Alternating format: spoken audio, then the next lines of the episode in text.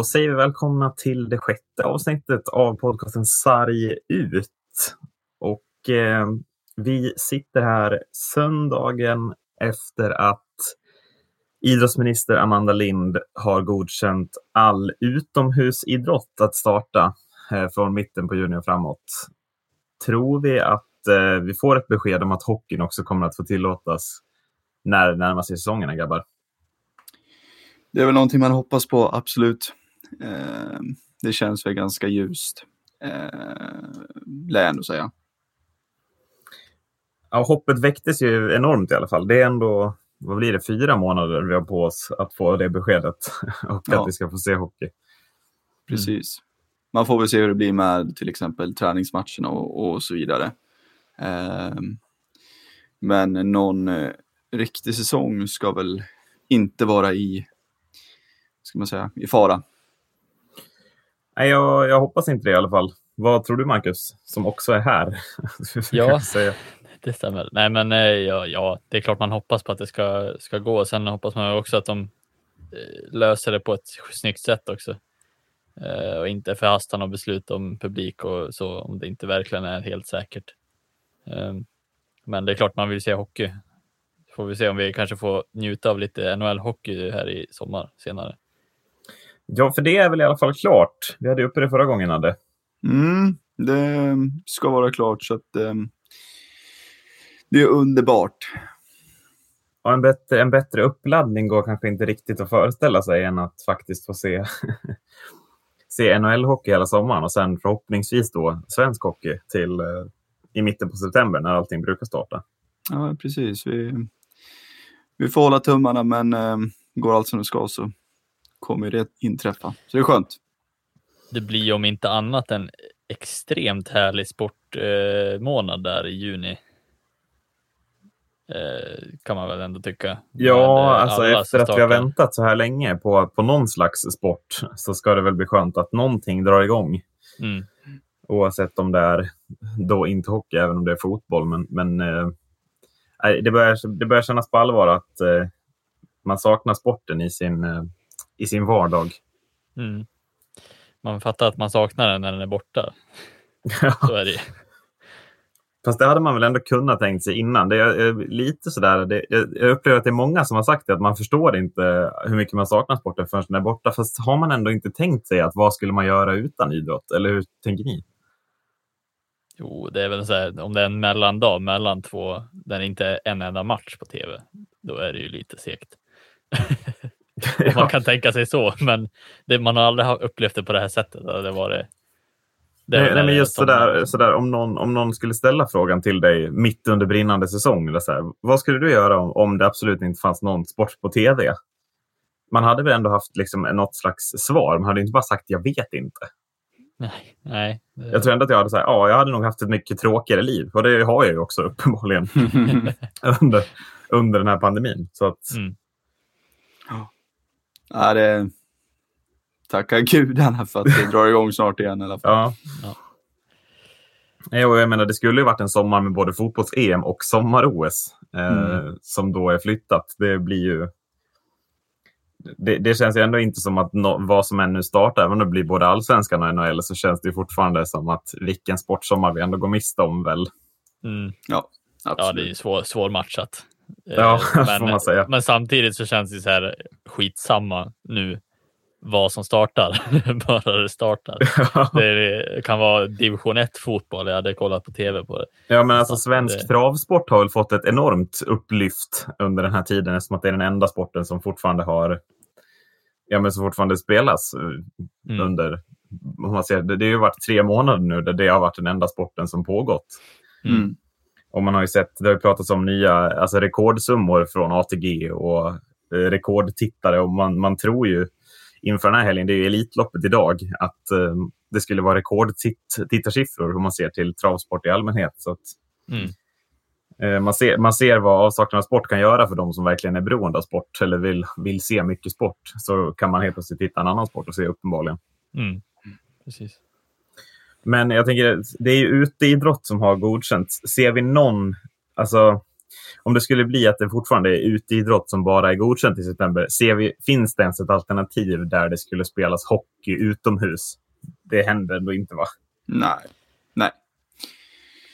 Det gör det ju inte, tyvärr.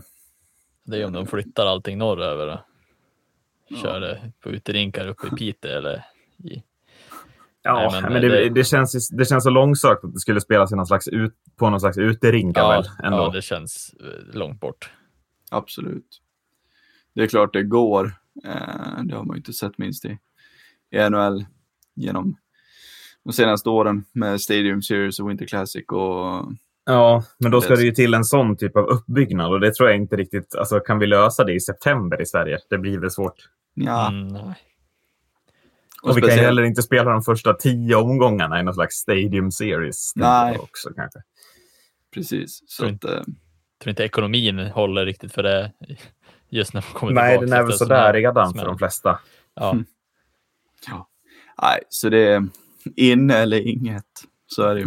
ja, precis. Mm. Eh, men jag tänker att vi, eller vi, jag tänker, vi ska, vi ska idag prata, vi har ju nu börjat lite i, i dur, lite gladare eh, med ändå något slags besked om idrott. Men vi har ändå tänkt att prata om lite moll. Det har kommit en väldigt uppmärksammad eh, intervju med den tidigare hockeyspelaren Andreas Lilja.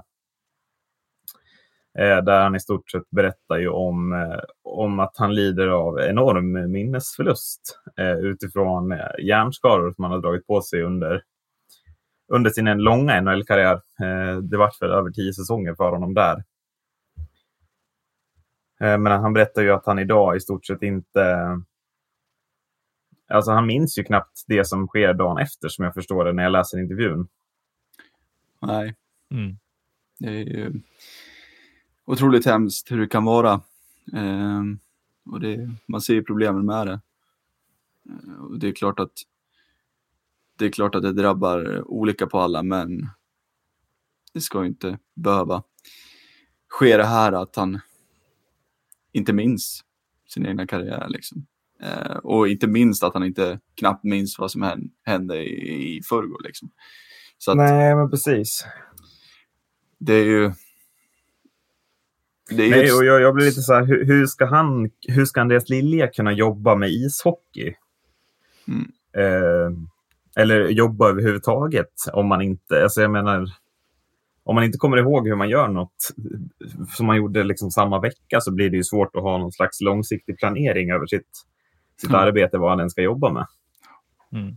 Det går väl alltid att, att skriva ner notiser och sådana saker, anteckningar på vad man gör. Men det är klart att det blir, blir svårt för honom. Eh, känner jag ändå. Ja, Nej, men sen har det ju varit... Um, det är ju en väldig liksom... Uh, man, man, ska ju inte berätta att man har ont riktigt, har ju varit NHLs stora... Alltså det är väl ett problem, det får man väl ändå kalla det i nuläget. Men, men när Andreas Lilja var som bäst och spelade som mest, alltså i i mitten på 2000-talet väl. Ja. Alltså mm. mellan 2006 och 2008 skulle man kunna säga hans prime där Detroit är väldigt bra. Han vinner väl Stanley Cup med Detroit ja. 08 va? Ja. Mm. Då var det väl inte riktigt Eh, liksom, då var det väl fortfarande, ja men hockey är en kontaktsport, hockey ska vara hårt, tacklingar är en del av spelet. Och har man ont i huvudet eller mår bra, så, eller mår dåligt, så då, då äter man, äter man en slags värktablett och kör vidare. Ja. Mm. Eh, men jag tänker att så är det väl kanske inte riktigt idag.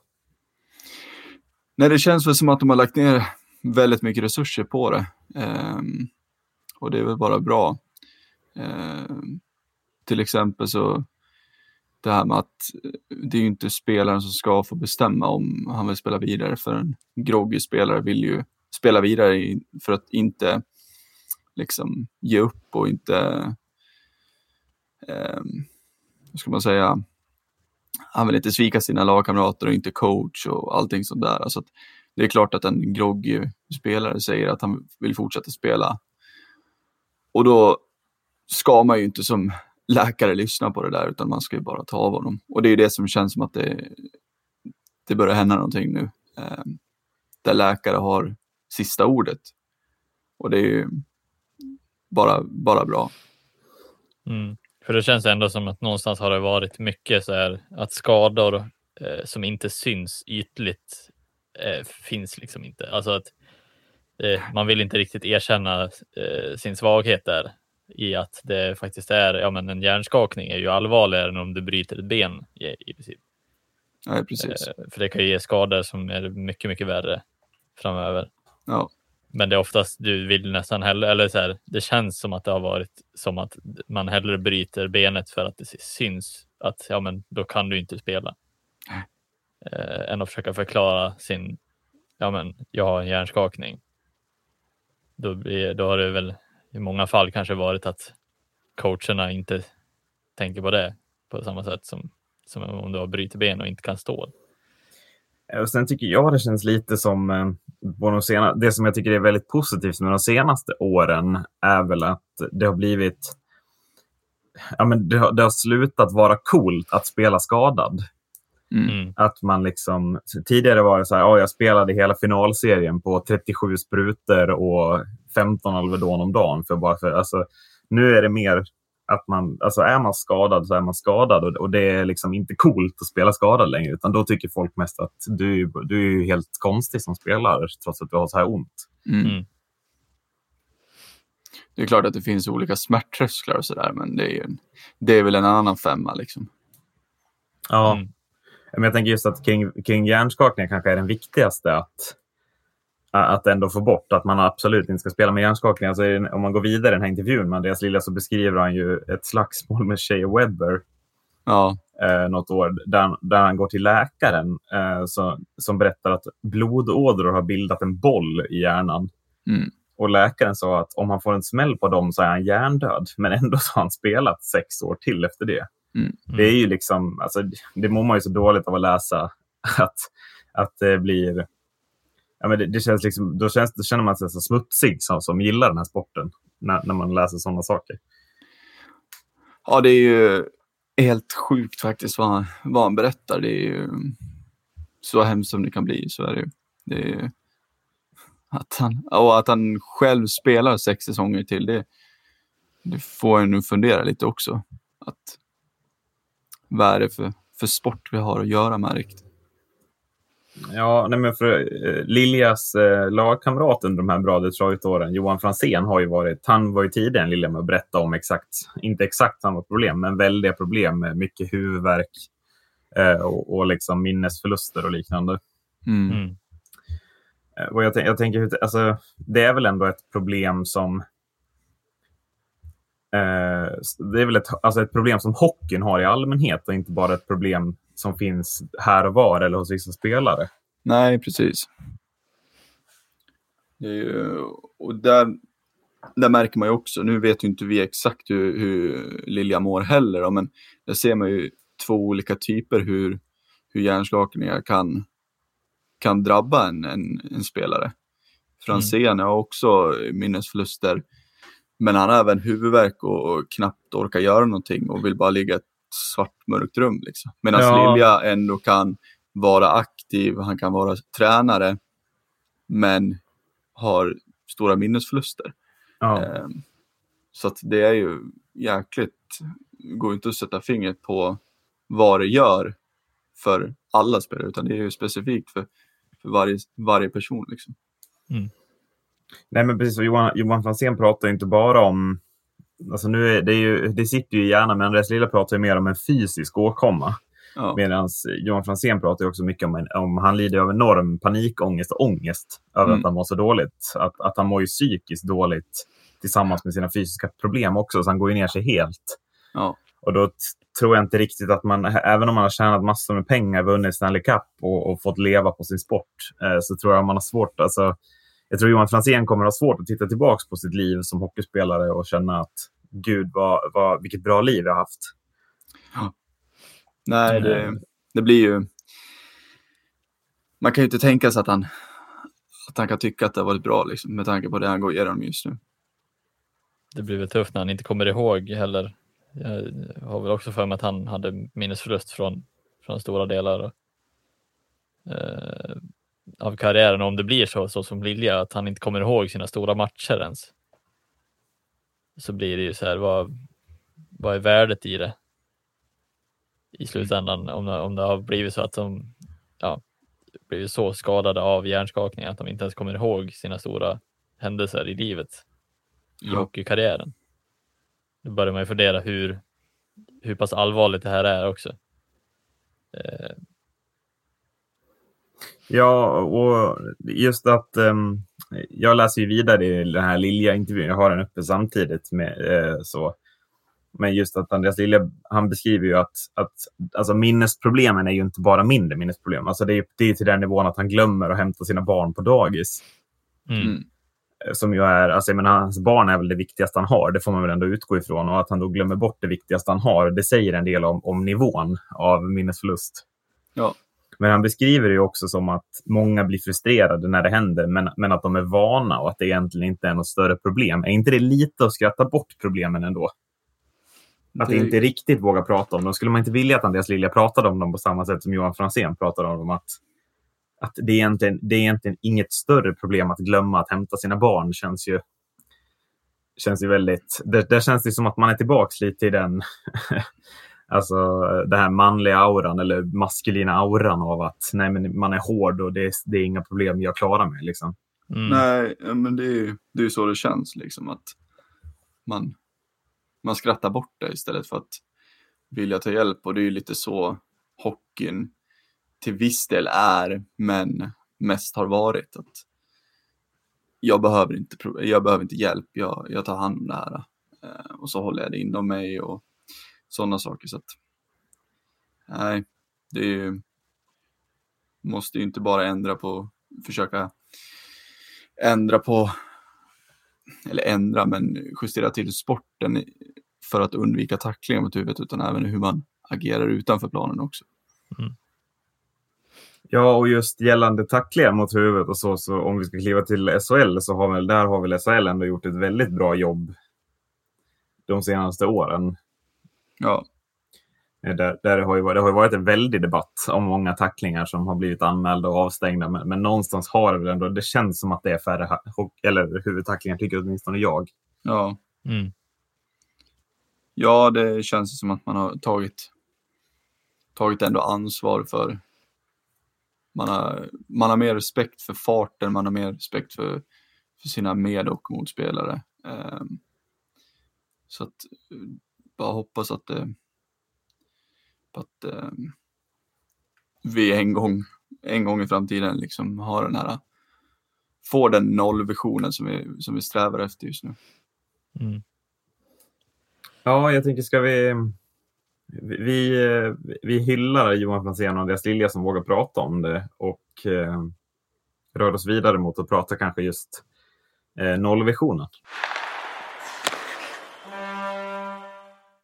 Eh, och nollvisionen som svensk hockey har är väl helt enkelt att det ska vara noll, noll, huvud, alltså noll hjärnskakningar på säsong.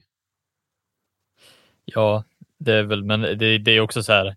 Det kommer ju vara ganska svårt att uppnå med tanke på att det finns andra situationer än bara, bara just tacklingar som kan påverka eh, just att få en hjärnskakning.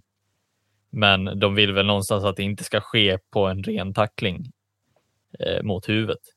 Eh, förhoppningsvis. Det kommer ju fortfarande att finnas hjärnskakningar för att folk eh, halkar olyckligt, ramlar olyckligt i tacklingar och så vidare, slår huvudet i isen eller sargen. Eh, kanske glider in i sargen med huvudet före. Så det finns ju sådana situationer också. Men eh, absolut så vill de ju få bort eh, hela tacklingssituationerna som är mot huvudet, riktade mot huvudet eller ja, i brutala fall liksom, i sargen. Vad, vad, tror ni det är som påverkar att det den statistik som finns är ju från, inte från säsongen som vi har haft nu då, utan säsongen 18-19 blir det. Mm. Där, hade ju, där var det ju 70 hjärnskakningar på 360 SL-matcher. I snitt ja. lite mer än en per full omgång då så att säga. Så att vara en hjärnskakning per omgång i SHL är väl ändå det, det är väl ändå lite högt, är min känsla. Jag vet inte hur ni tänker, men det, det känns högt när, när jag läser det så. Mm. Det känns väldigt högt enligt mig. Jag vet inte.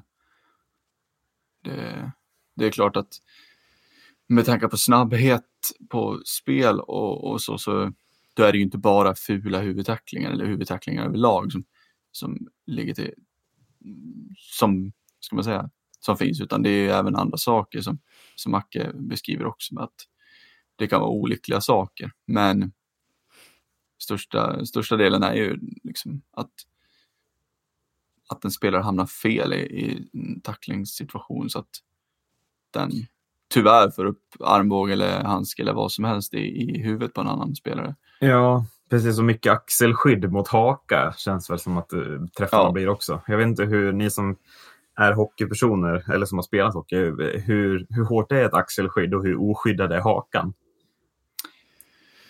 Det, hakan är ju otroligt oskyddad, men eh, sen har de ju börjat, börjat eh, gjort axelskydden bättre och bättre.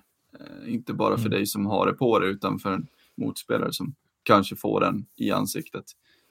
Eh, det finns väl en, det går väl att, att fila lite till på det känner jag.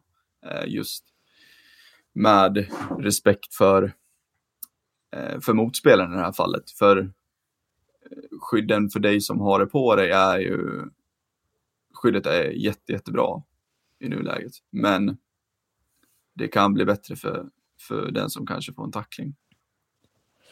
Eh, jag tänker på också eh, det du sa med hakan, att eh, hur den kan vara så exponerad när vi kör en sport som är eller när vi följer en sport som är så extremt, går så extremt fort och eh, samtidigt har en puck som är extremt hård och går i ja, 200 km i timmen. Nej, men, eh, det är ju lite av en konstig anledning var, varför det inte är mer skydd där egentligen.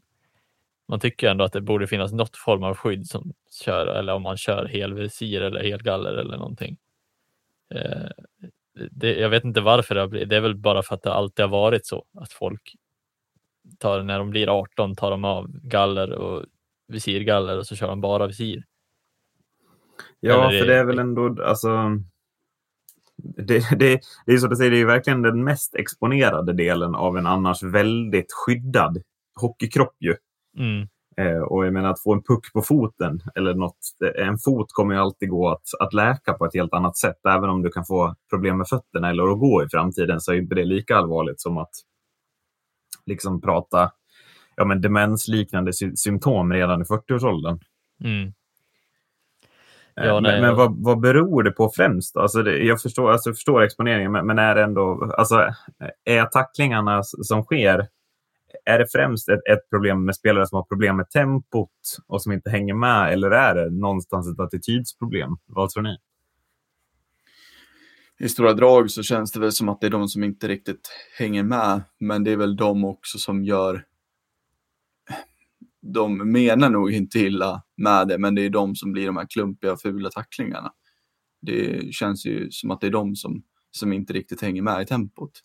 Um, men sen så kan jag, ju, kan jag känna att liksom, det här med att inte få vara tackling upp till U12 till exempel, en sån sak att man får liksom inte lära sig riktigt från, från start hur man ska ta emot en tackling, för det är också en väldigt stor del i det kan jag tycka.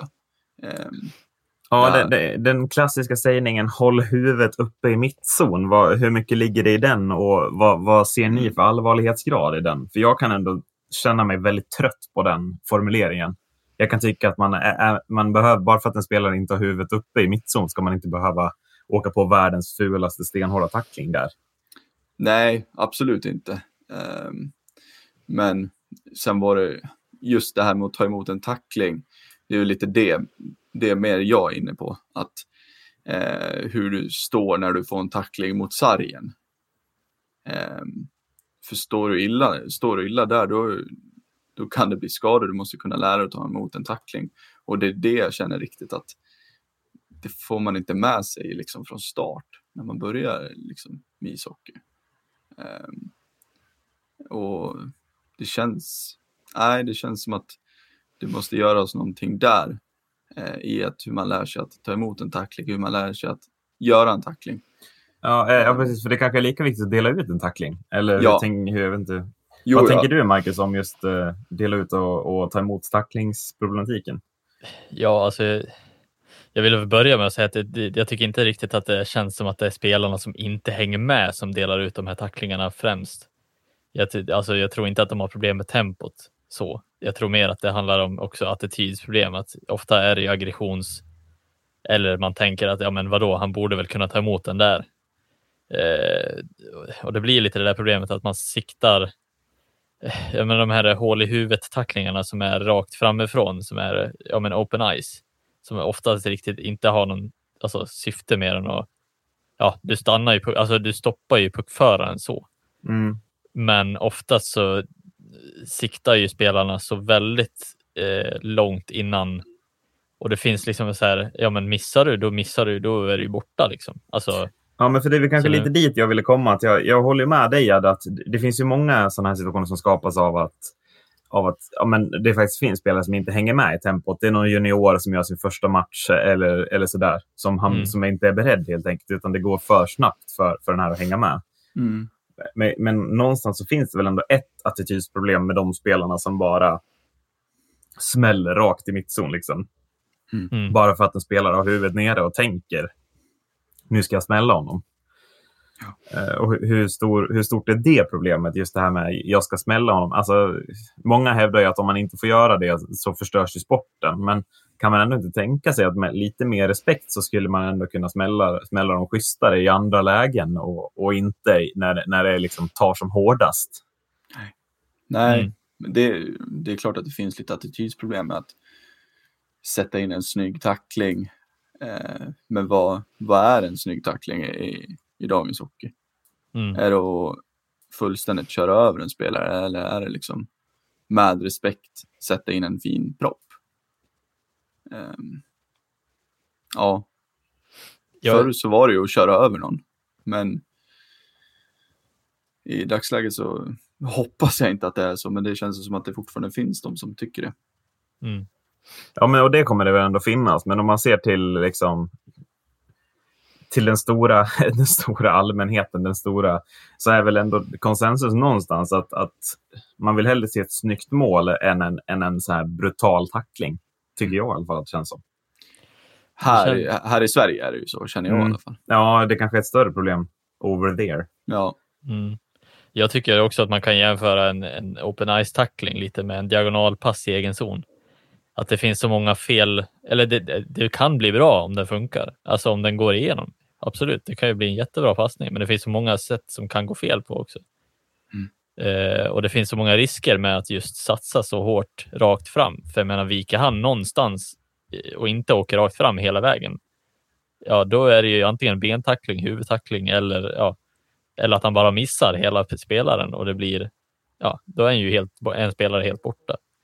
Mm. Så det finns ju, även om det finns en viss charm i att ja, men det är en fin eh, tackling så, så finns det ju, är det ju ganska många fel, felaktiga det, det är väl ett felaktigt beslut att ta egentligen på många sätt. Det finns Men det, fel jag tänker också att eh, om man Alltså det finns ju de som verkligen ska smälla på så hårt. Jag tycker att det finns vissa spelare som är väldigt bra på att, på att göra open ice-tacklingar, men som inte är liksom stenhårda. Utan man, man liksom söker spelare, alltså man söker kropp istället för puck och, och liksom bara stoppa spelarens framfart. Han bör, mm. kanske inte ramlar eller, eller så, men han tappar lite balans och tappar pucken framförallt. Mm. Och jag kan tycka att det är ett charmigare sätt att spela försvarsspel på än att riskera, alltså som du pratar om, man risk, just risken är ju, man riskerar ju framförallt att sätta sitt egna lag i, i boxplay i fem minuter och det förlorar man ju oftast matcher på. Mm. Men man riskerar ju också att, att, om man missar tacklingen så går man ju bort sig fullständigt och då kan det bli mål också. Alltså... Mm. Och man riskerar en, alltså, förstöra en annan människas karriär också. Ja, precis. Om det, framförallt om det blir bentackling. Ju, så man har ju mm. sett några knän ryka på, mm. på väldigt märkliga tacklingar. Ja, men för just, just i det, det läget är det ju väldigt kritiskt att du träffar mitt på. Och Det är lite som att säga, ja, men du måste alltså pricka någon som kommer i full hastighet rakt fram mot dig är ju alltså väldigt svårt att tajma in så pass att du gör en korrekt tackling i det läget. För att mm. om ni kommer båda från olika håll i hastigheter så kommer det ju att gå, alltså krocken kommer ju bli enorm. Sen är det ju liksom, det finns ju bättre lägen att sätta tacklingar på. Sen kan man ju alltid stoppa spelaren på ett annat sätt. Eh, det får man inte glömma bort att tacklingar är skapat för att man ska vinna puck eller man ska förhindra spelaren från att ta sig framåt. Att, eh, man vill ju alltid tackla för att vinna puck. Eh, inte för att bara tacklandets skull heller. Nej, och det viktiga, viktiga då är liksom att det finns olika sätt att vinna puck på. Mm. Visst, det är klart du kan vinna puck om du fullständigt kör över spelaren. Det säger jag inte emot. Men, men vad är den stora vinsten? En spelare riskerar en, en skada. Liksom. Men jag tycker mm. att det blir väldigt problematiskt om det ska vara ett argument för att vinna puck. Kanske. Ja, precis. Och just i, i dagens läge, eller dagens läge, i alla lägen i den högsta ligan så kommer ju de absolut flesta eh, spelare hinna väja till en viss del för att de har så bra reaktionsförmåga när det går så där fort. Men alla kommer aldrig hinna väja fullt ut när det kommer en, en spelare i sån hög hastighet. Så att i många fall så blir det ju att den väjar lite och det blir en knätackling. Eh, för att han kommer i sån extremt hög hastighet. Det är väl det som är absolut eh, värsta och att det även blir att han väjar eller försöker ta sig undan. Det träffar i huvudet istället. Mm. Eh, så att det blir ju liksom många problem med just tacklingar. Mer problem än vad det löser saker i matchen, känns det som. Men, men jag tänker att eh, det blir liksom konsensus någonstans att, att man redan från ung ålder måste lära ut både hur man delar ut och tar emot en tackling, men också lära ut alltså, attityd, alltså rätt attityd mot en tackling. Att en tackling ska inte innebära att, att liksom sänka en, utan det ska innebära att vi ska vinna pucken och ta, ta, liksom, sätta en spelare lite ur balans. Ja. Mm att det blir de viktigaste lärdomarna av, av de skador vi har sett. Och faktumet att det var en hjärnskakning i snitt per match i SHL bara för förra säsongen. Mm. Ja, nej, det någonting lär ju ske och det känns som att det, det, kan ju absolut vara rätt väg att gå. Att man, man utbildar spelare, inte bara i hur man delar ut en tackling utan även hur man tar emot den. Och samt att, som, som ni sa där med attitydsproblemen. Att, att man utbildar i att du tacklar inte för att, för att tacklas, utan du tacklar för att vinna pucken. Du tacklar för att, för att vinna fördel, så att säga. Jag menar också respekt mot, alltså mot uh, den du ska tackla. Tackla honom inte i huvudet. Nej. Utan tackla honom axel mot axel eller sätt, sätt en bröstvärmare lite lågt. Ja. Alltså för att huvudet, det ska man ha med sig hela livet. Alltså nu låter det som en väldigt klyscha, men, men, när man ska förklara det för barn så tror jag att det är den pedagogiska vägen man kanske måste gå. Att huvudet ska finnas med hela livet. En hockeykarriär tar slut vid 35, 37. Mm. Alltså, mm. Det, det, är ofta 50 år kvar efter det minst. Ja. ja. Nej, men för, och sen samtidigt också vilka situationer man kan vara tuffare i och inte. Eh, för jag ser ju inte hur i ett alltså så här, taktiskt perspektiv hur en spelare, hur man ska vaska en spelare på att försöka plocka den spelare som för puck upp i mittzon. Sen klart om han svänger in och det, alltså han kommer rakt i linje med dig och åker in i det, ja då kanske det är en annan sak.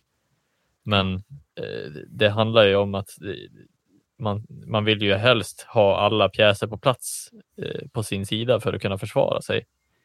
Då slänga bort en spelare på och chansa på att han kanske träffar en spelare är ju också så här, ja, vet inte hur, hur bra det är egentligen oavsett. Nej, men en tredje del i det här kanske är liksom att förklara taktiken och vikten av ett bra försvarsspel. Att, ja, men, även om det är kul, kul eller liksom, att, att tackla en spelare så att vi kan ju faktiskt leda till att motståndaren gör ett mål och det vill vi ju inte. Nej.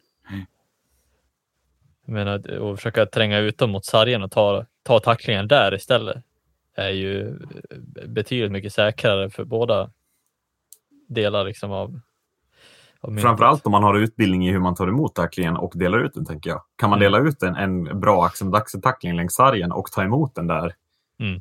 så, så, finns det ju väldiga... Alltså då finns det mycket fördelar att vinna. Det, det kommer fortfarande smälla till publikens... Liksom, mm. Publiken kommer ju älska det. De gillar ju när det smäller i sargerna. Ja. Och, och, jag tycker att det finns många bra exempel på bra tacklingar också när publiken blir taggad liksom, och det är en stenhård tackling i sargen, men den sitter liksom tok axel mot axel och spelaren som tar emot den tar emot den bra och kanske faller lite ner på rygg. Typ. Men där finns det ju skydd som tar emot. Mm. bör snacka om också att eh, ja, men, spelare som gör offensiva tacklingar tar emot tacklingen hårdare än vad det är. Det är nästan ännu mer triggande att göra alltså, en bra mottagning av tackling. Till exempel Filip Forsberg, Peter Forsberg, sådana offensiva tacklingar. Eh, hur, hur de har eh, utvecklat ett sätt att ta emot tacklingarna alltså, till sin fördel. Eh, jo, många det... små spelare har ju lärt sig det här också. Mm. Alltså de mindre spelarna, både Filip Forsberg och Peter Forsberg, är ju, de är ju ganska stora fortfarande, men ja. man ser mindre spelare. Eh, nu har jag inget annat exempel än Jakob Nilsson när han var i Mora, men, men alltså den typen av spelare som är skickliga med puck och som är små och ettriga. Liksom. Mm. Eh, när de tar emot en sån tackling av en... Ja, men det, ibland kommer det en stor spelare som tror att ja, men han den lilla, den, den, den kan jag tackla. Han tar jag bort enkelt. Liksom. Mm. Då blir det väldigt charmigt när en sån spelare står emot mot den här större killen och sen skapar ett läge. Liksom. Ja, precis. Eh, men jag tänker att vi... Eh, ja, det finns ju fortfarande fall uppenbarligen där man får en hjärnskakning. Jag tänker, ska vi gå igenom läkningsprocessen lite? Eh, du har gjort ett gräv, Marcus, på, på den här hjärnskakningstrappan. Kallar man det så? Eller vad kallar man den? Ja, det heter järntrappan. Järntrappan, det, ja. Det är det uttrycket. Det finns ju andra hjärnskador än en skakning såklart. Ja, eh, så det är väl, och det är väl inte bara, vad jag har sett generellt, är väl inte bara för ishockey, utan det är väl för personer generell. med, som har åkammat sig en hjärnskada så att säga. Ja, Eller så det här gäller väl alla sporter i princip. För den har ju blivit väldigt uppmärksammad på sistone. De som har fått hjärnskakningar har ju tvingats vara borta väldigt länge för att gå igenom hela trappan. Och det är ju, vi, det är ju bra, är vi väl överens om. Mm. Ja. Men det känns ändå som att man vill ha en... Det skulle vara intressant att veta exakt vad det innebär och vilka steg man ska gå igenom. Mm.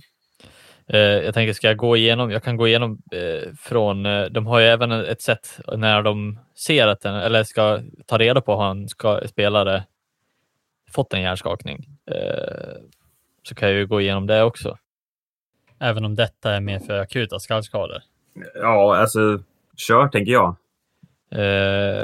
för då finns det som jag har plockat från Sve Hockey. Svenska ishockeyförbundet. Ja, Ja. Eh, där de använder sig av en eh, modell som heter Dr. ABC. Eh, Extremt som... tråkigt namn, men, ja, ja, men det, det, det finns en förklaring finns. bakom det. Ja, ja absolut. Ja. Nej, men eh, nu antar jag att det är den här de använder i hockey som jag plockar den härifrån. Men eh, då är det alltså första delen i det ska vara att matchen avbryts. Det står för, D står för danger, att matchen avbryts för spelaren då i, i fråga. Eh, R står för respons, att spelaren är vid medvetande kan spelaren prata. Mm, eh, mm. A står för airway, är luftvägarna fria, tandskydd, tunga etc. Så B för breathing, andas eh, spelaren korrekt. C för cirkulation, eh, har spelaren normal cirkulation. Eh, och sen kollar man ögonrespons, motorisk respons, verbal respons, Eh, och sen om, om man eh, märker att det är allvarliga hjärnskador så är det ju ja, förlamning, talsvårighet, dubbelseende, känselrubbningar. Så att det är sådana saker man går igenom. Sen är det ju en hel del fler saker som jag tänker att det... Men, men räcker det då liksom att en av de här inte Alltså, ja. förstår du? Alltså, om, om, man har bra, man, man andas bra och man responderar bra, men, men någon av de andra två inte är helt bra, då blir man avtagen. Eller måste man ha alla? Liksom? Ja, alltså det är väl när man först, eh, när man först eh, misstänker att det har skett en huvudskada, alltså en, en skallskada eh, eller lindrigare, så, så går de väl igenom de här går de igenom den här modellen för att se liksom, vad är det för typ av hur allvarligt är det? Eh, liknande. Nu tror jag inte att det kanske är eh, så allvarligt om det bara är en, alltså om det är en lätt hjärnskakning så kommer de inte märka det på de här kanske. Sen finns det en hel del bakom det här också som, som kan ta, gås igenom som kommer ta en, en lång tid. Men tänker mig att det bara var en, som en liten check på hur, hur det kan se ut om någon får en hjärnskakning. Mm, mm. Eh, men vi säger då, man, man eh, bockar i de här, man har en hjärnskakning. Då ska man ju läka från den. ja, det stämmer. Och då börjar man på steg ett i den här trappan, eller steg?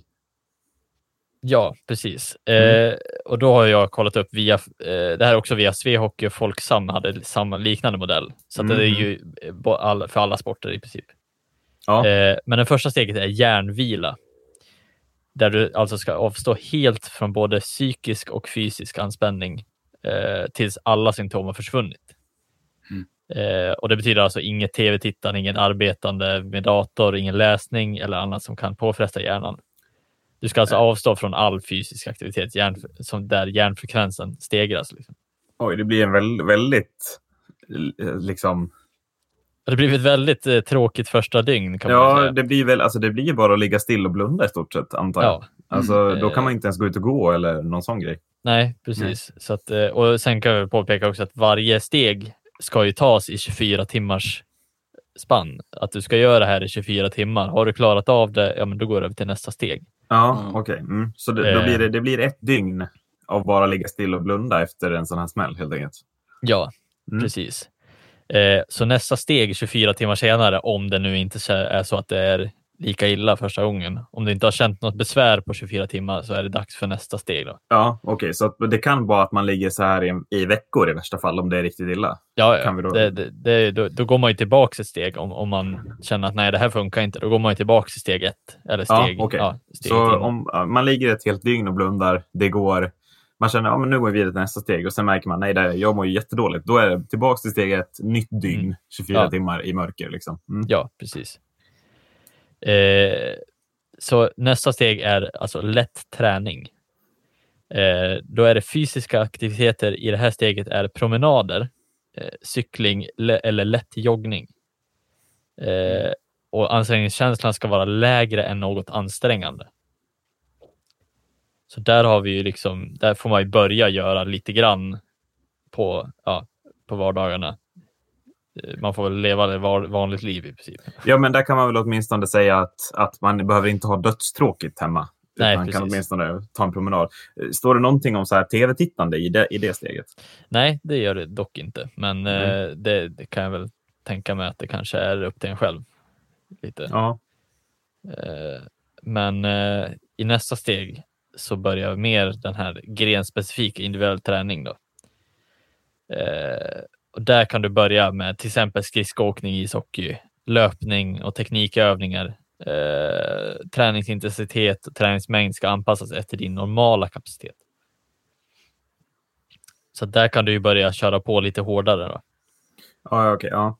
Eh, men även, men helt utan eh, andra, ja, men, ja, utan tacklingar eller någonting. Utan... Men, men, det man får ändå säga då är om, det, om man pratar normal kapacitet.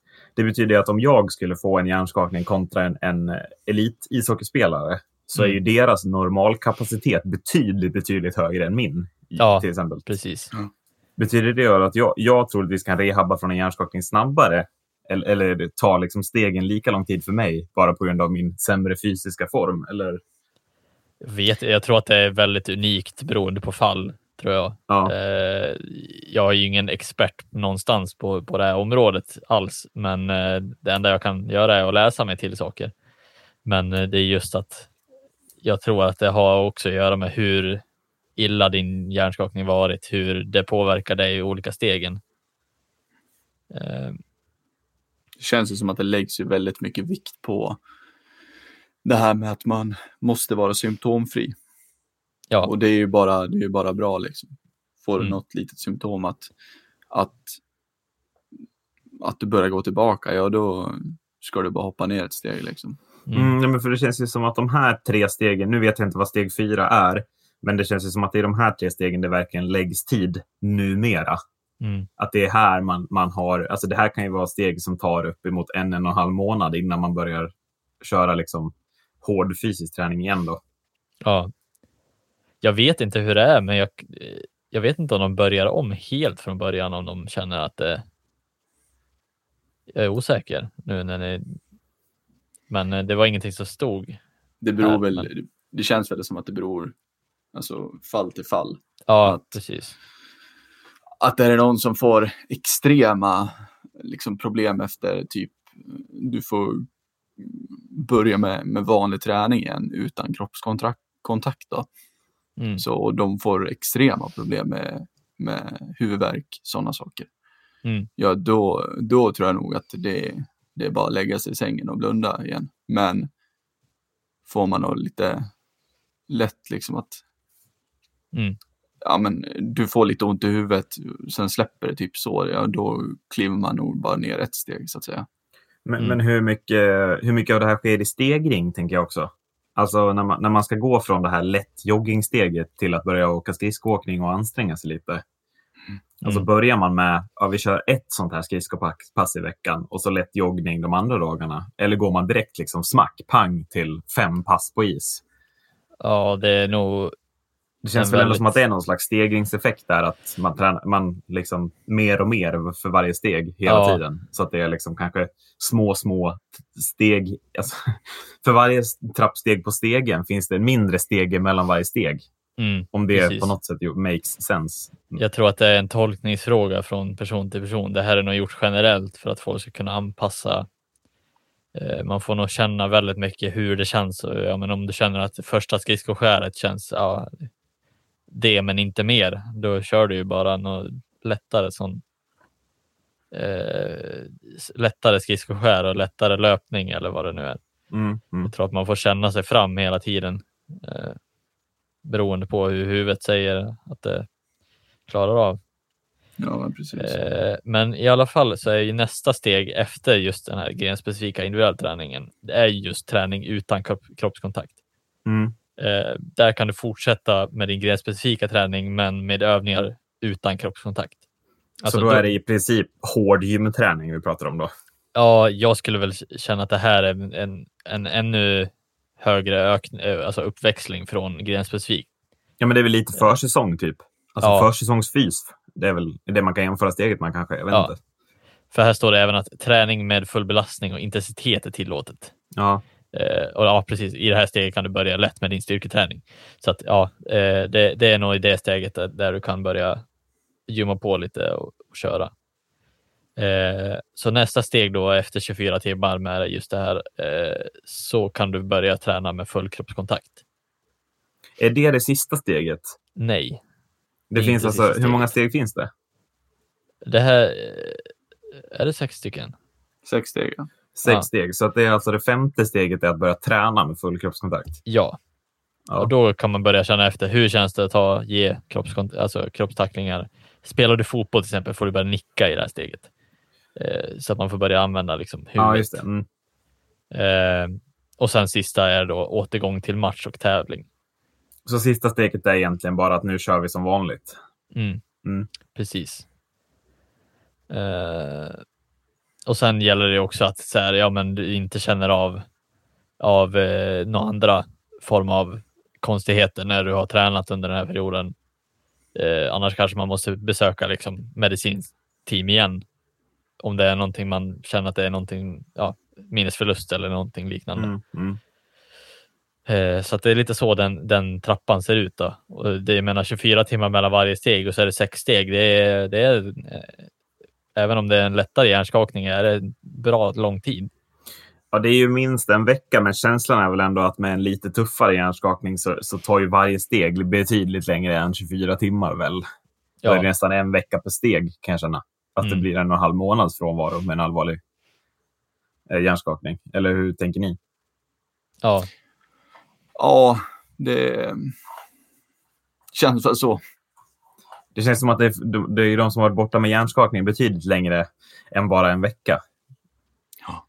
Men, just att, och, men det är oavsett vad för typ av hjärnskada som du ska liksom genomgå den här... Det räcker med en pytteliten hjärnskakning, eller så en lätt hjärnskakning, så ska du igenom hela trappan. Liksom. ja, Jo, för att precis. kontrollera liksom, Ja. varje steg. Jo, men och sen så är det klart det finns fall där, där det är en väldigt, väldigt, väldigt lätt hjärnskakning. Ja, men då går det ju fort. Då går det ju fort liksom. Men det är ju bara bra att det, att det görs. Att, att det måste följa, följ, du måste följa de här stegen liksom. Mm. Ja, man får väl ändå konstatera att eh, Andreas Lilja, när han får eh, eh beskedet att minsta smäll på den här blodådringsbollen på utsidan av hjärnan kommer leda till hjärndöd, att han kanske borde ha börjat gå igenom trappan. Ja. Eh, Ja. Att det hade varit bra om den här trappan fanns betydligt, betydligt långt innan än vad den finns nu. Mm. Finns det liksom någon, någon... När kom den här trappan? Alltså när vart den... Oj. Står det något år? Nej, inte så här direkt, men jag vet inte hur. det känns ju som att de har blivit bättre på senare år, men jag kan tänka mig att den säkert har funnits längre.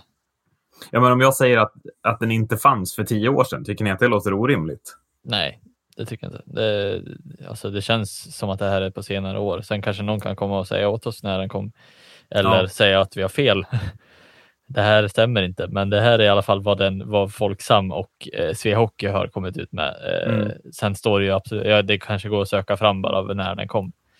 Men eh, jag tänker mig att den här säkert har funnits längre i typ läkarsammanhang, i ja, men medicinskt sammanhang, men inte i sportens för att de inte riktigt har sett problemen så pass eh, så pass mycket som de gör nu kanske. Mm. Eh, jag tror inte att den hade stått med på Svehockey, Svehocks hemsida nu. Eller för 2010. Jag ser faktiskt. Jag gick in och kollade lite snabbt. Det verkar som att 2007 så presenterades den första järntrappan. Mm. Men då är den ju väldigt...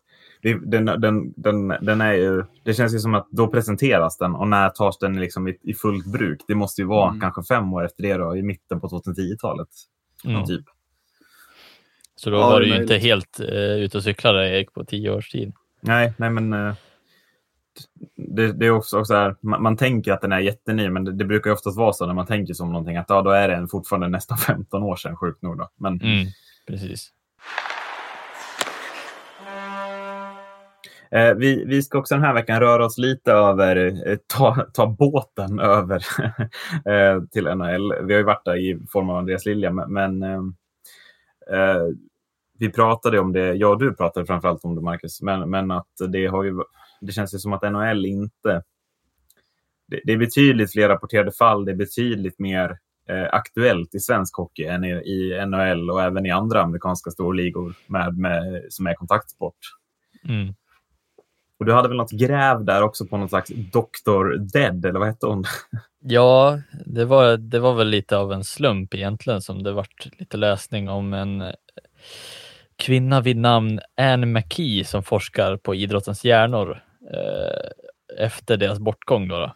Eh, ja. Där man kunnat sett många fall som spelare tidigt har utvecklat hjärnskador på grund av smällar mot huvudet, slagsmål, Eh, och så vidare. Eh, och man kunde ha sett att eh, ja, men redan vid alltså 20 års ålder så har de kunnat fått alltså, omfattande hjärnskador senare i livet om de hade fortsatt att köra.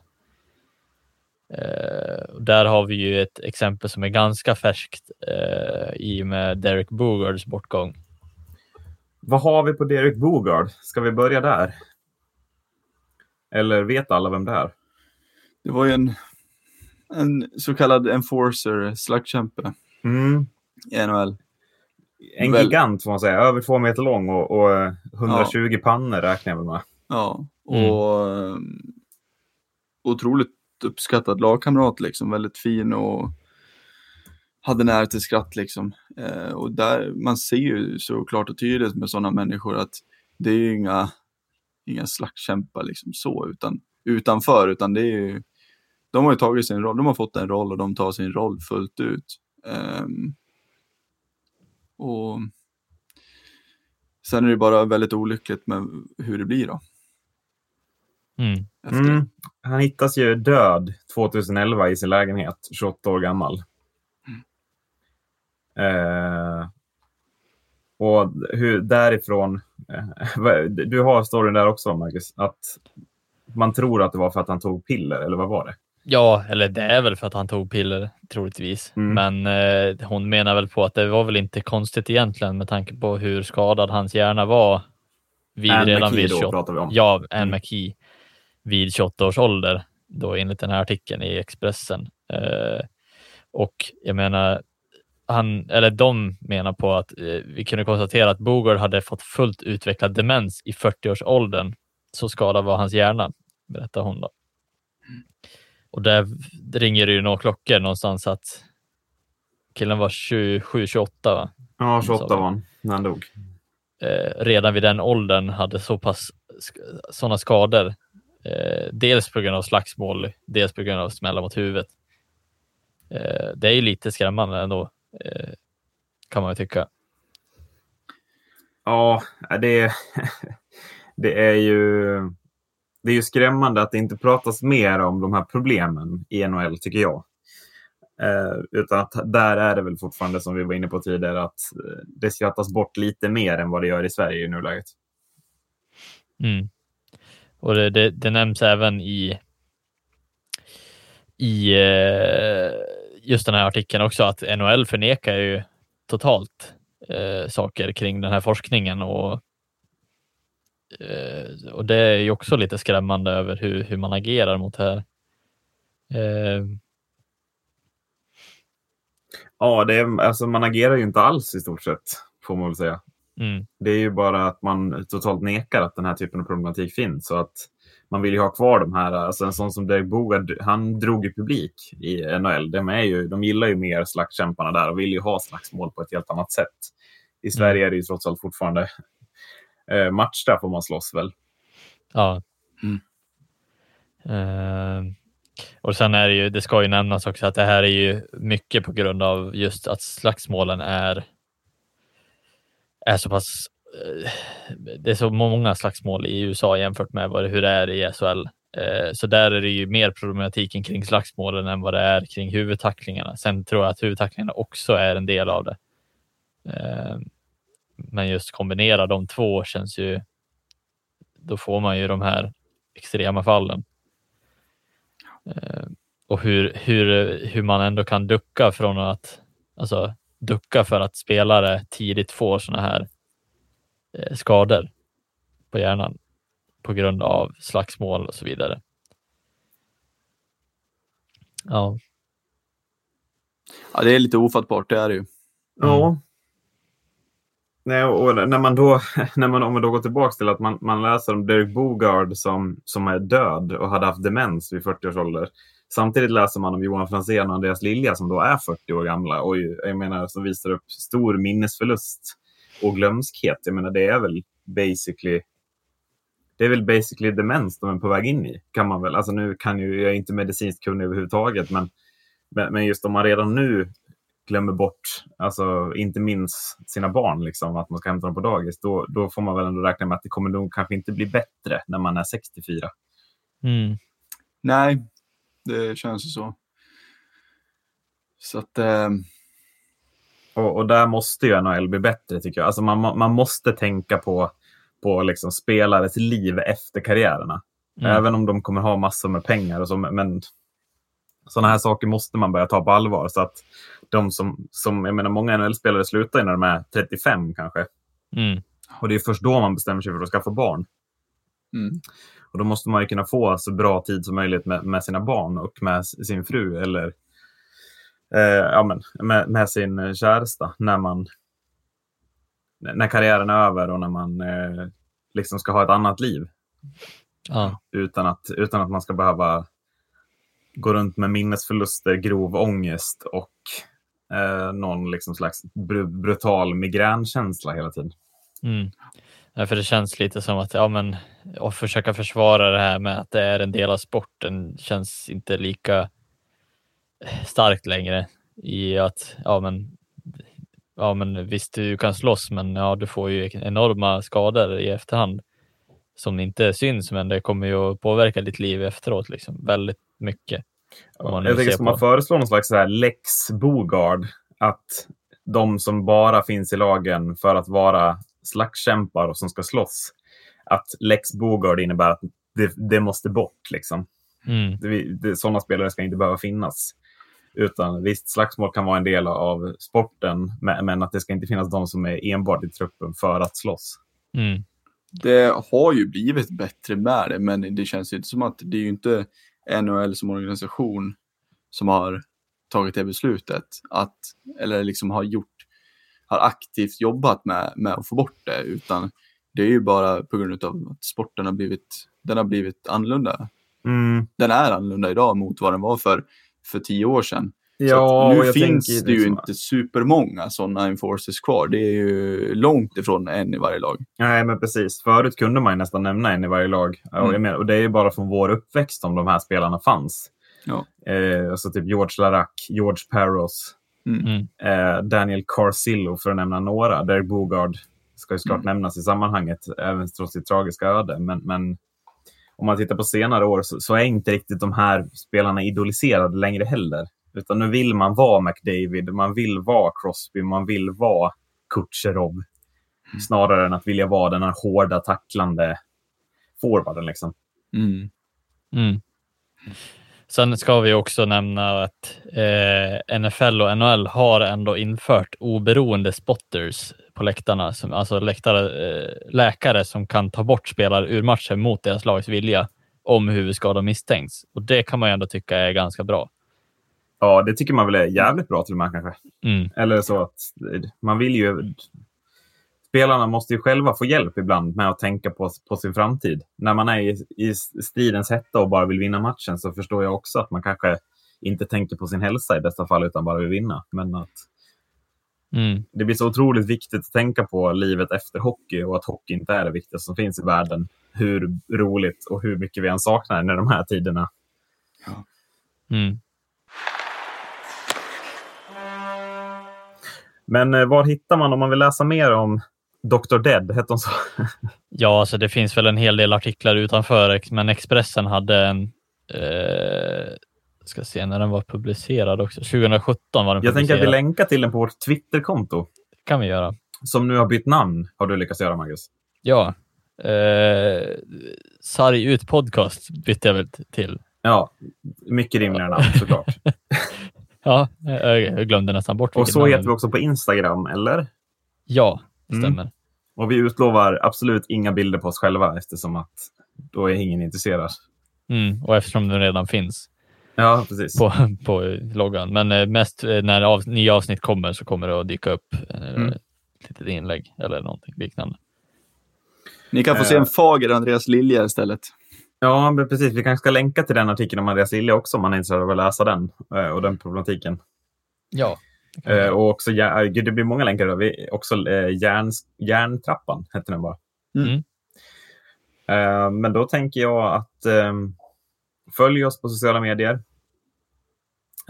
Tänk på att hockeyspelare också har ett liv efter och att det viktigaste i hockey kanske inte är stenhårda tacklingar mot huvudet. Eller? Ja. Nej, Nej och ja säger ni. Ja, ja. Men ni menar samma sak, eller? Jag håller med menar jag. Ja, och Adde menar att nej, det är inte det viktigaste. Eller? precis. Ja. Eh, men då tänker jag att eh, jag ställer ut frågan. Den här kan kanske till Andreas Ellerbäck. Att nu har vi varit i poddzon under en längre tid. Hur tar man sig enklast ut zonade? Det gör man sarg ut. Eh, det gör man ut. Tack till alla som har lyssnat. Eh, så hörs vi igen om en vecka. Ha det bra. Hej då. Hej då.